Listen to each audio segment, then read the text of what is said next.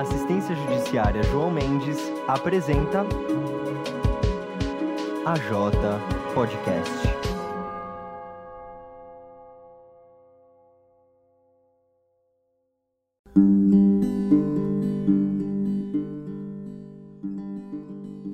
Sejam muito bem-vindos a mais um episódio do AJ Podcast. O meu nome é Renata Capucci e hoje eu estou aqui com duas pessoas muito especiais, os nossos novos apresentadores. Oi, eu sou Pedro Urso. Meu nome é Rafaela Manzanares. E o tema do nosso episódio de hoje, como vocês já puderam ver aí na nossa arte de vitrine no nome do episódio, é o direito dos animais a tatuagem em animais, né? Especialmente em cachorros e gatos aí, anda acontecendo atualmente em vários lugares do mundo. E é uma coisa que chama atenção e cria polêmica, né? É, ela torna se torna comum geralmente né, em animais com pelagem curta, animais sem pelos. É, e no Brasil essas práticas elas são condenadas né, pelo Conselho Federal de Medicina Veterinária e existe um projeto de lei é, em andamento para que a gente discuta isso. A gente vai falar mais, né, de maneira mais profunda sobre ele, mas o assunto que vai ser tratado hoje é basicamente esse. É, esse assunto é muito bom para a gente introduzir acerca de direito dos animais, que é um tema que está muito em alta. Uhum. Se discute muito em fazer uma reformulação do direito dos animais no Brasil, justamente porque o, o direito brasileiro entende os animais como coisa. A gente tem, a gente vai ver mais pra frente no podcast, mas o nosso sistema jurídico, ele é bem dicotômico. Ele tem as pessoas e tem as coisas. Se discute criar uma terceira categoria, como por exemplo funciona no sistema alemão. É muito interessante que a Europa já está tendo essa discussão muito à frente. A gente consegue ver que teve um tratado de Lisboa recentemente que ele tratava justamente de incluir os animais como uma nova categoria.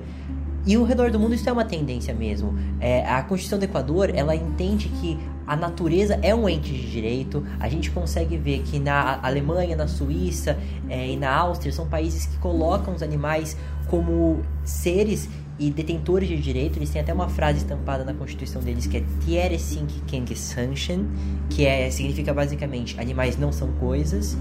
E é basicamente isso que a gente vai falar no episódio de hoje, né? É, a gente vai trazer para vocês, como o Pedro e a Rafa bem mencionaram, algumas perspectivas aí dos animais dentro do direito, então tanto o direito constitucional quanto civil e penal.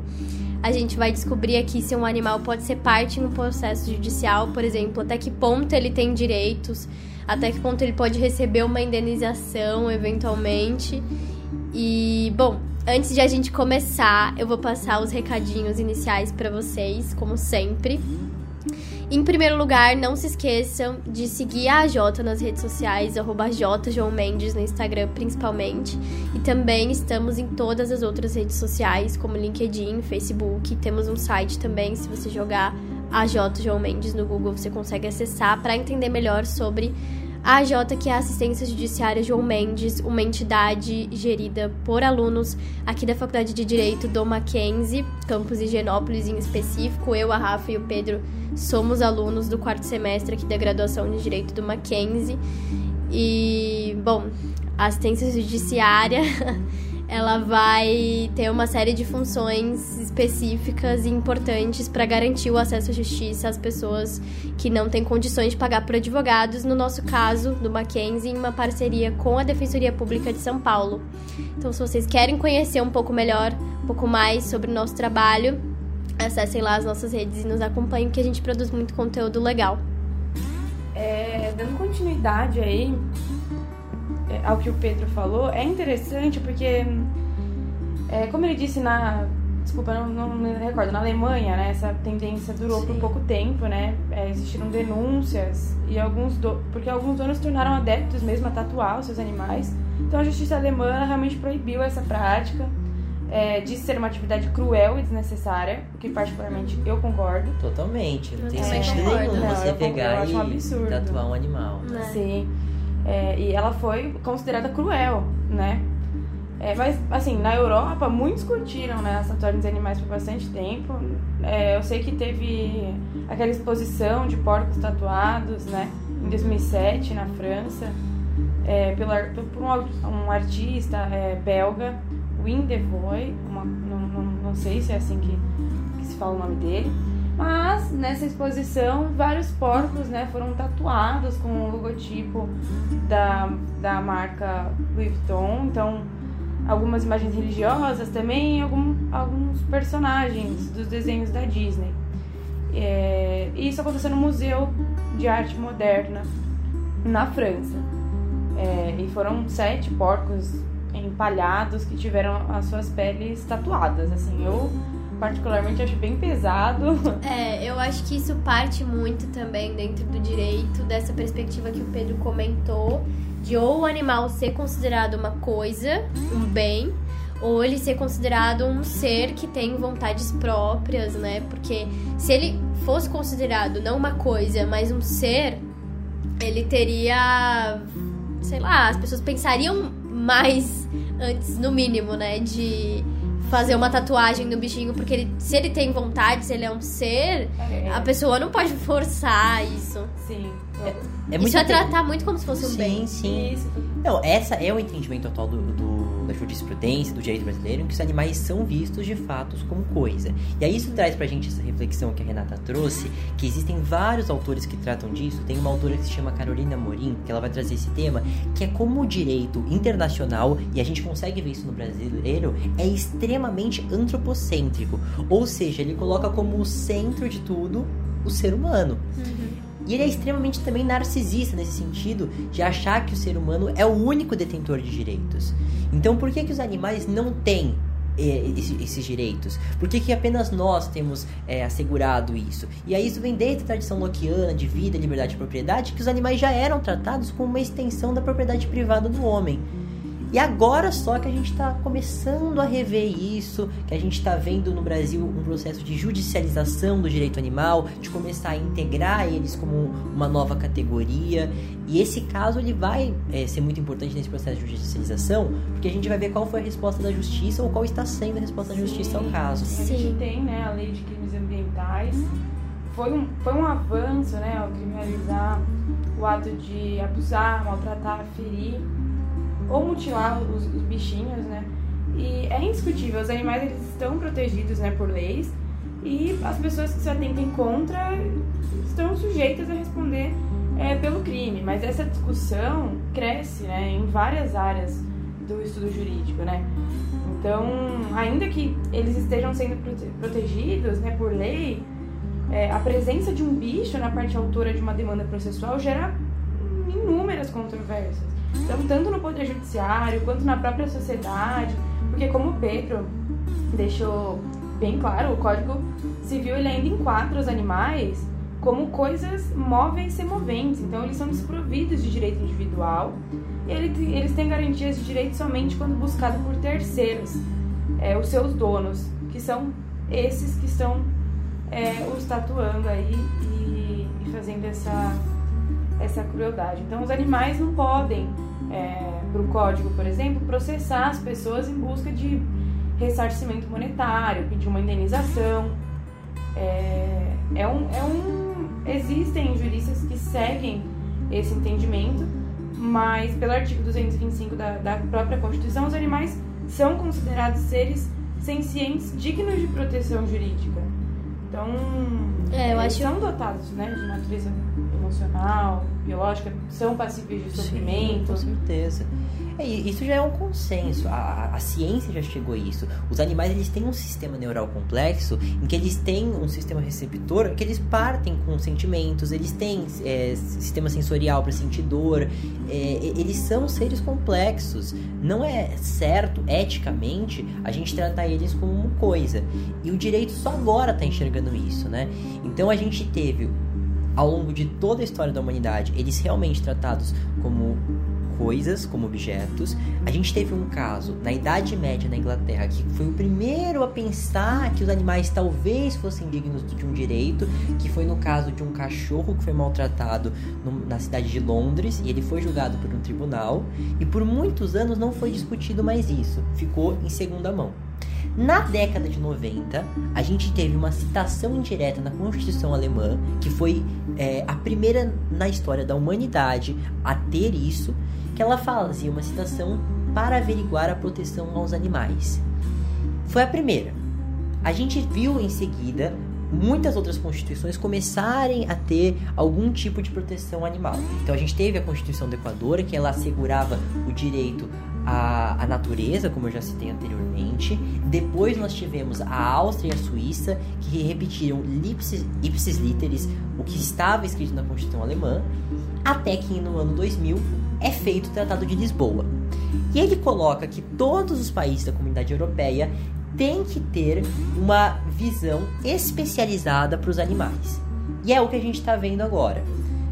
A lei, a jurisprudência, o direito tem que acompanhar a tendência da sociedade. A sociedade está sempre em, em modificações e o entendimento atual hoje não bate mais com o que está escrito na lei. Isso eu acho que todos nós vamos sim, concordar. Sim, sim. Existe uma. Não é assente é, na justiça brasileira é, o tratamento desse assunto, né? visto que para o código, como eu já falei, os animais eles não podem, por exemplo, processar pessoas em busca de ressarcimento monetário, é, uma vez que eles são considerados coisa de, de certa forma, coisas móveis semoventes, então desprovidos de direito individual e tendo garantias de direito somente quando buscado por terceiros. Isso no Código Civil. É, mas na Constituição, é, a Constituição ela diz que os animais eles são sujeitos de direito desde que estejam assistidos por uma pessoa capaz. Eles podem estar como partes de um processo. Então, é, tem uma certa divergência de ideias nas coisas móveis, é, para você realmente ver o animal como um ser senciente. É, e essa divergência de ideias entre o Código Civil e a própria interpretação dos juristas, né, animalistas, assim, da Constituição, está é, tá na dificuldade de ações com animais enquanto autores serem acolhidas pelo juizado. Né? Porque, segundo os estudiosos que não concordam com a tese de que animais são sujeitos de direitos, somente os humanos né, poderiam fazer isso. E aí entra é. né, o que o Pedro falou sobre o ser humano ser o centro, uhum. sempre tem toda uma discussão na doutrina, então, né, envolvendo essa questão de ser um bem, ser uma extensão da propriedade Isso. do homem e de fato ser um ser senciente, como pode apontar a Constituição. Então, essa fala que a Rafa citou aí, de que de que os animais são sujeitos de direito desde que assistidos por uma pessoa capaz, de que eles podem figurar, né, ser partes de um processo é da professora Edenise Andrade, que é uma participante do grupo de pesquisa em direito dos animais da Universidade Federal de Santa Maria. Então, a gente percebe que existem correntes na doutrina que divergem nesse sentido e trazem argumentações que sustentam ambos os lados. Então, a gente tem uma argumentação que sustenta em conformidade com o artigo 82 do Código Civil, né? Que traz os animais como essencialmente coisa móvel, um bem, por exemplo. A gente tem classificações, né, aqui na, dentro do direito. Então seria um bem classificado como semovente. Esse é o nome. E existe essa corrente mais ligada a esse artigo 82, se considera como coisa, e uma outra corrente dos citados como animalistas, né, que porque eles dão mais privilégio a esse argumento de que os animais são sim sujeitos de direito. É porque, na verdade, é, o direito animal é dividido hoje em três grupos principais. A gente tem a vertente utilitarista, que ela acredita numa visão mais prática, é mesma coisa que a corrente filosófica, e ela argumenta que os animais têm que continuar sendo vistos como bens. A gente tem uma segunda vertente, que é a bem-estarista, que ela tem uma. Eu, particularmente, acho muito interessante os artigos que eles escrevem, porque eles sempre têm uma visão de tratar os animais como parceiros no mercado de trabalho, de tratar os animais. Eles eles até falam de ter espécies de legislação trabalhista específica para os animais. Eles pensam em visar um bem-estar animal protegido e amparado pela Constituição. Existe uma vertente que é a mais radical de todas dentro do direito, que são os abolicionistas. Eles acreditam na tese da escravidão animal. Eles falam que os animais estão sendo escravizados mesmo, defendem que seja reestruturado por completo todo o nosso sistema.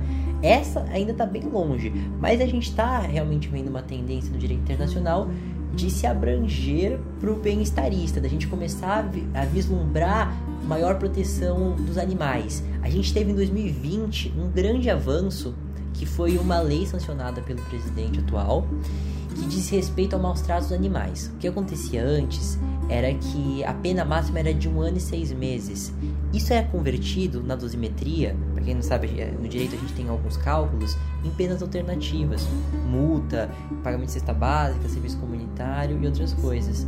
Agora aumentou a pena, ela vai de dois a cinco anos. Não tem mais essa alternativa, né? Sim, eu acho interessante, acho muito importante. Aí agradecer a Renata, deixou mais claro o que eu tinha explicado anteriormente. Eu vou dar até um exemplo é, sobre essa visão que a gente tem no Código Civil e na Constituição. É, na, no primeiro, o cão é, sofre maus tratos em um pet shop, por exemplo. E o cão, representado pela dona, ingressa como autor de uma ação cobrando indenização do pet shop para reparar os seus danos. E na segunda situação, é, o cão da, da dona, né, ele tem uma dona, ele sofre maus tratos em um pet shop e a dona ingressa com uma ação cobrando indenização do pet shop para reparar os danos do seu cão causados pela empresa. Então é diferente, porque quando o animal é autor, como na primeira situação, é, existe uma segurança maior porque a indenização precisa ser totalmente destinada a ele.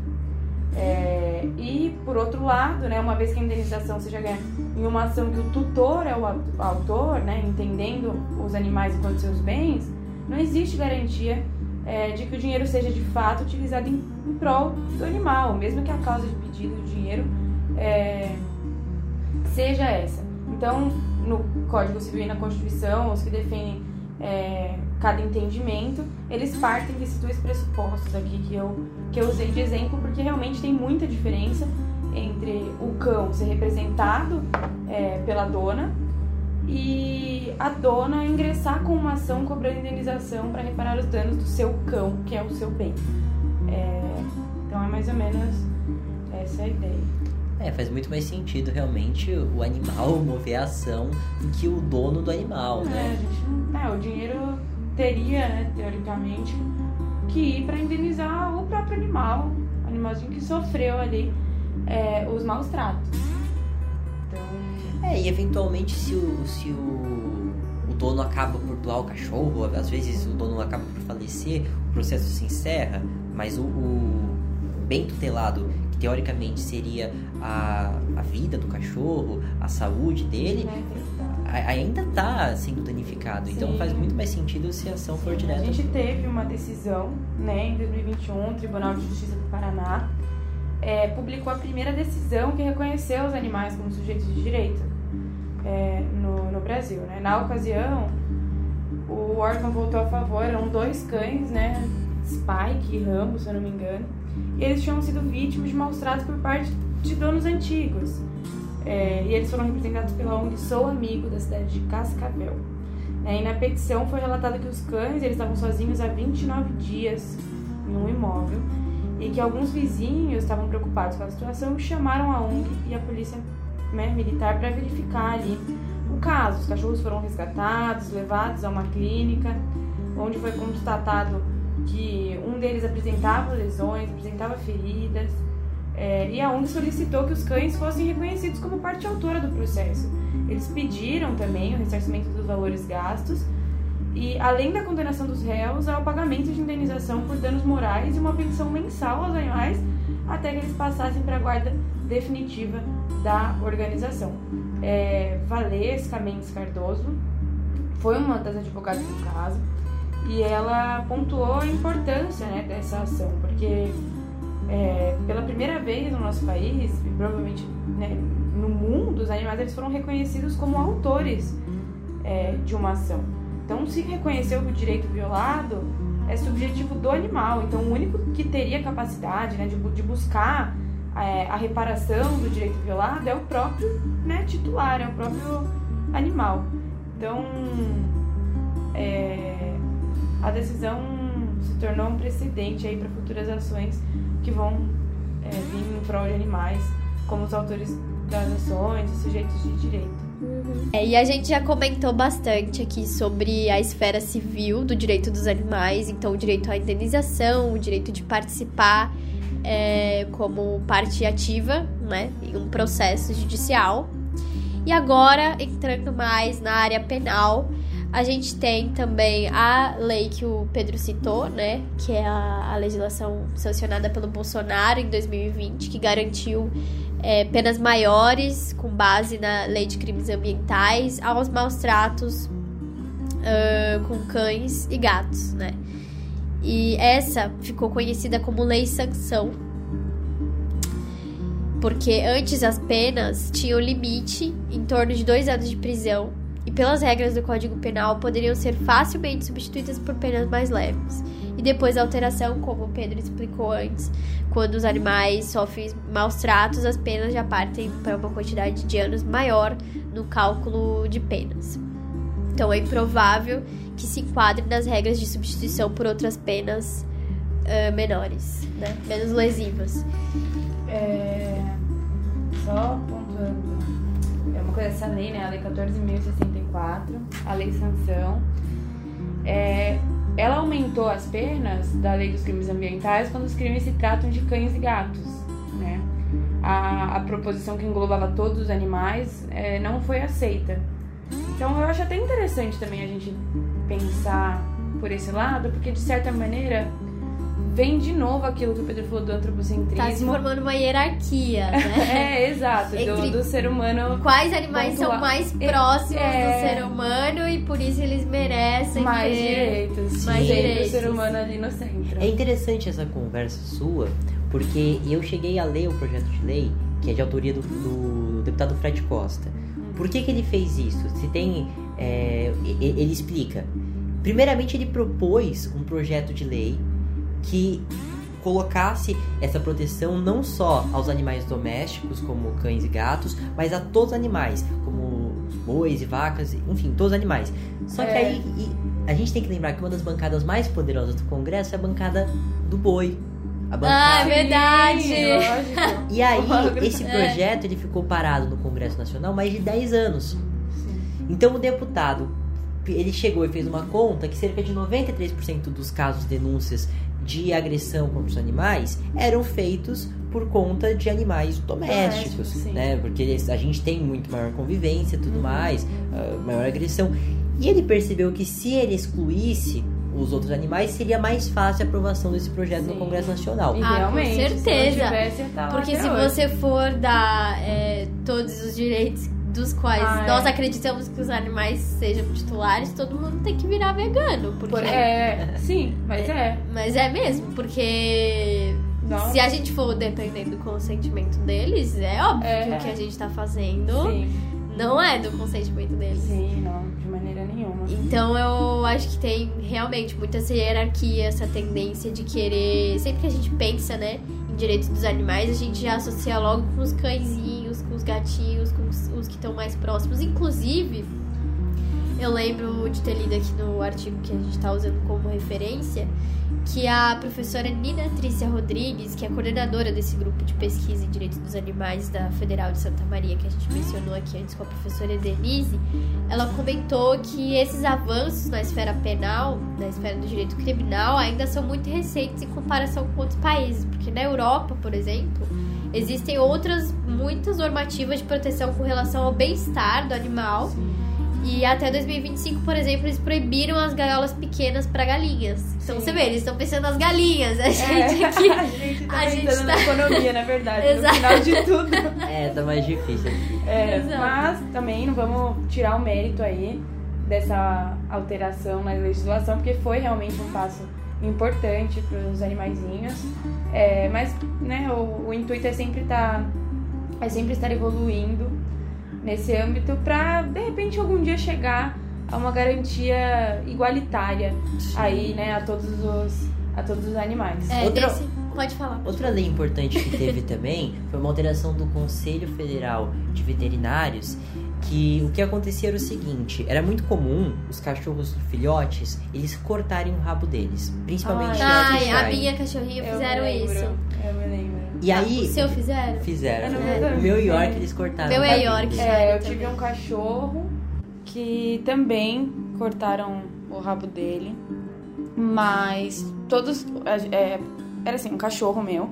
E ele, né, tinha tido o rabo cortado, mas esse foi o meu único cachorro que isso aconteceu. É, não, realmente teve um debate grande assim. É, É, a, prática era bem comum, porque Era bem comum. era, era natural, assim. Ah, se, se vocês aí em casa também tem um cachorro com o rabo cortado, eu acredito que a culpa não seja de ninguém. Porque quando você adotava o cachorro ou conseguia num criador, ele já vinha com o rabo cortado. Era, era um processo natural. Só que era totalmente inconstitucional. E o Conselho Federal de Medicina, ele entendeu isso porque a Constituição, apesar de entender os animais como coisa, a Constituição Federal ela veta os maus tratos.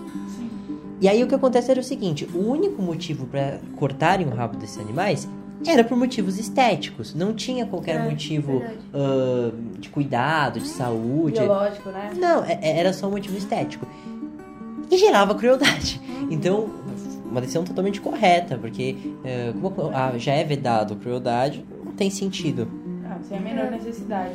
E dentro daquilo que a gente estava conversando antes também sobre a questão da bancada do boi, do agronegócio, tem uma perspectiva interessante aqui no artigo da Federal de Santa Maria, que é como o sistema capitalista interfere nos direitos dos animais. Então aqui eles dizem que o agronegócio, o consumo de carne, as rinhas, né, de as briguinhas entre as galinhas, a indústria farmacêutica e da moda, o circo zoológico, a gente também já teve bastante discussão, né, sobre animal no circo. É, a, a eu- questão do circo é bem grande, né? É bem grande, dá pra gente a fazer do um podcast só é. sobre isso, do E a zoológico do também. zoológico também. Eu tenho amigas veterinárias que defendem É, a gente os tem assim, zoológicos é, preservação das espécies. toda aquela discussão exatamente de preservação das espécies, de, enfim, proteção. É, do eles falam que é um lugar de estudo, é um lugar turístico, de aprendizado, mas Há um debate há um debate grande porque são animais que bem ou mal estão em cativeiro, que estão criados fora do seu habitat natural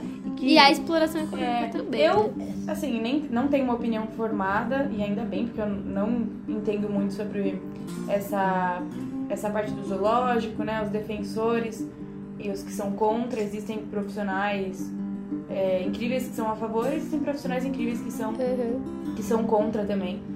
É, eu acho complicado, porque né, apesar de, de existir ali uma preservação, um cuidado, existem zoológicos que não têm né, essa preocupação com o cuidado do animal. Sim. Eu acho que isso é de extrema relevância, até pra pra se criar uma opinião. Sim, com certeza. E também depende, né? Depende do lugar, das Sim, pessoas envolvidas. Mas é mais. muito interessante esse debate que a Renata está trazendo acerca da lucratividade.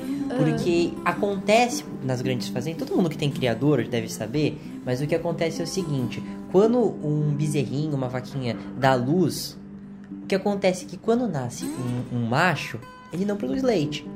E quase sempre ele é sacrificado já no mesmo momento. Porque não é financeiramente viável, Viável. você fa- Tem cuidar dessa. Sim. Não tem como.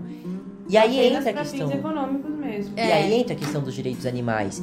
Porque até onde isso vai? Porque a questão dos circos também que a gente falou, a grande discussão era, ai, todos os circos vão quebrar se não puderem os animais e tal. E às vezes não é isso. Não, Se a gente, é, é- é ter que reinventar. Os circos se reinventaram. E eu acho que, que existem fatos onde o, o direito animal vai precisar abranger e as empresas, os criadores, os animais vão, vão ter que se reinventar. Sim, Porque- com certeza. É. é, é uma consequência aí, eu acho que da evolução mesmo do convívio em sociedade do ser humano. É, a gente tá em uma vertente. é, eu acho que a nossa geração, apesar dos inúmeros problemas, a gente é, tá entrando mais em debate sobre a empatia, você se colocar no lugar do próximo, né? É, todas essas questões estão sendo bem bastante conversadas, mais na internet hoje em dia. Então acho que inclusive os direitos dos animais, né, tá sendo uma coisa bem discutida. Uhum. E, e ela, né, a tendência é só ampliar, ampliar. É, nos circos, E por exemplo, a gente teve essa questão de se reinventar, né? E, por exemplo, existem alguns que passaram a projetar imagens dos animais. Então, assim, eles faziam um espetáculo com animais por meio de projeção 3D. Sim. Nossa, Então, não mais sim. com o próprio animal. Então, é possível encontrar outras formas. Sim, e pessoalmente, as vezes que eu fui ao circo não foi. Não foi Por pra- conta por disso. conta dos animais. Com Sim, certeza não, sim. né? Os É, A gente tem coisas. que incorporar isso melhor na, na cultura do país também, É. né? Pra que as pessoas tratem os animais como Sim. Ah, sujeitos é, de direito. acho interessante até a, a gente já citou, né, a Valesca Mendes Cardoso, pesquisadora em direito animal, e ela cita, uma, ela fala uma frase que faz a gente pensar, né? Em qualquer lugar que eu vá, tem algum banco de couro, tem um tapete de vaca no chão, tem um pedaço de carne no prato.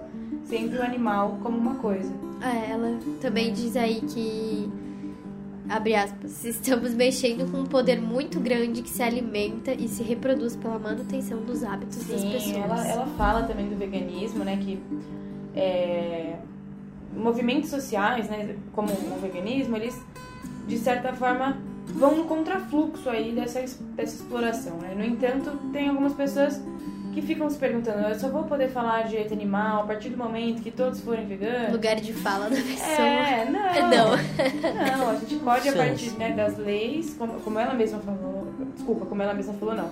Como uma professora, né, a Nina Trícia Rodrigues, Que a gente já citou aqui também. isso, a gente pode, a partir das leis, garantir o bem-estar animal. Então a gente não vai conseguir abolir hoje todo, é, toda a exploração e instrumentalização, né? Mas existem mecanismos que podem ser utilizados no sentido de evitar a crueldade e garantir, é, ao máximo, né? E garantir o pressuposto constitucional da vedação da crueldade. Então, Sim. transporte de gado vivo, né?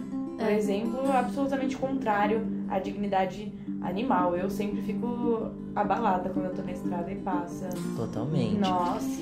Não, é, ouvindo os grandes animalistas, os grandes juristas que tratam da causa animal falar, eles sempre ressaltam dois pontos importantes. O primeiro é a gente fazer a Constituição ser seguida. Já que é vedado a crueldade aos animais, isso tem que ter seguido. Sim. Agora o processo de judicialização cabe ao Estado aplicar a lei. Então pegar os casos pontuais que nem a gente falou dos circos, que nem a gente falou do rabo dos cachorros, que nem a gente falou é, dos maus tratos e aplicar a lei. E o próximo passo, que é o que os grandes civilistas vão estar discutindo, é onde englobar os animais. Porque hoje existe essa dicotomia entre pessoas e bens. Os animais hoje são categorizados como bens. Não dá pra gente, socialmente falando, jogar os animais pro nível das pessoas. Não. Porque imagina se a gente pudesse casar com um cachorro, De um pudesse. dia pro outro, outro eu já patamar. Não, É. gente, qualquer. Qualquer. Como que fala isso? Exagero, né? Sim. É prejudicial. Vai enfraquecer. Não, a o caminho causa. é evitar, exatamente, o caminho é evitar qualquer tipo de crueldade desnecessária Aham. né, Sim. ao nosso alcance e à medida que a sociedade está desenvolvendo. Não adianta dar um passo maior que a perna, que a gente não vai conseguir Não é desenvolver que tá nunca. Exatamente. Exatamente como a gente falou da- daquela alteração. E o que do- os do- civilistas defendem, basicamente, é primeiro, que nem eu falei, ser cumprido a Constituição hoje, que é vedada a crueldade. E o próximo passo é fazer o que a Europa está fazendo, o que a Alemanha está fazendo, Suíça, Áustria, que é você criar uma nova categoria. Que a Alemanha, ela tem uma definição que eu particularmente gosto bastante, que ela fala que são seres sensitíveis. Não são pessoas e não são bens. São seres que têm seus direitos garantidos, eles podem mover ação contra eventuais danos, como a Rafa falou, que eles podem é, ter, ser vedados a sua crueldade, eles podem responder judicialmente, eles podem eventualmente ah, terem seus direitos garantidos, mas que ao mesmo tempo não estejam no mesmo patamar das pessoas. É, entra naquela mesma dos seres sencientes, né? No artigo 225 da Constituição, que foi É. citado pela professora Eu- é- Edenise, é, né? Isso, né? A Europa eles têm ali um, um mecanismo maior, uma, uma legislação mais abrangente com relação ao bem-estar desses animais, né? Sim. Aquela corrente bem-estarista que o Isso mesmo. Pedro citou. Inclusive, né, como a gente citou lá no começo, eu acho que essa questão talvez tenha vindo inclusive da, daquela exposição, né, no Museu de Arte Moderna, onde os porcos foram tatuados e, e isso impactou muito ali. Eles começaram a, Sim. a debater mais sobre o assunto. É, a gente poderia passar horas falando desse assunto, né? Super em alta e tudo mais. Mas como o podcast já tá chegando em 35 minutos, acho que a gente já pode concluir o episódio de hoje por aqui, né, Renata? É isso, pessoal. A gente vai ficando por aqui nesse episódio. Podem seguir a Jota nas redes sociais, ativar o sininho de notificações aí do Spotify ou da plataforma em que vocês estão escutando esse episódio agora, para que você não perca os nossos próximos conteúdos. Também ah, não se esqueça de avaliar o episódio que você escutou agora. A gente agradece muito por ter a atenção de todos vocês. E é isso. Até a próxima. Gente, tchau, até a próxima. Tchau!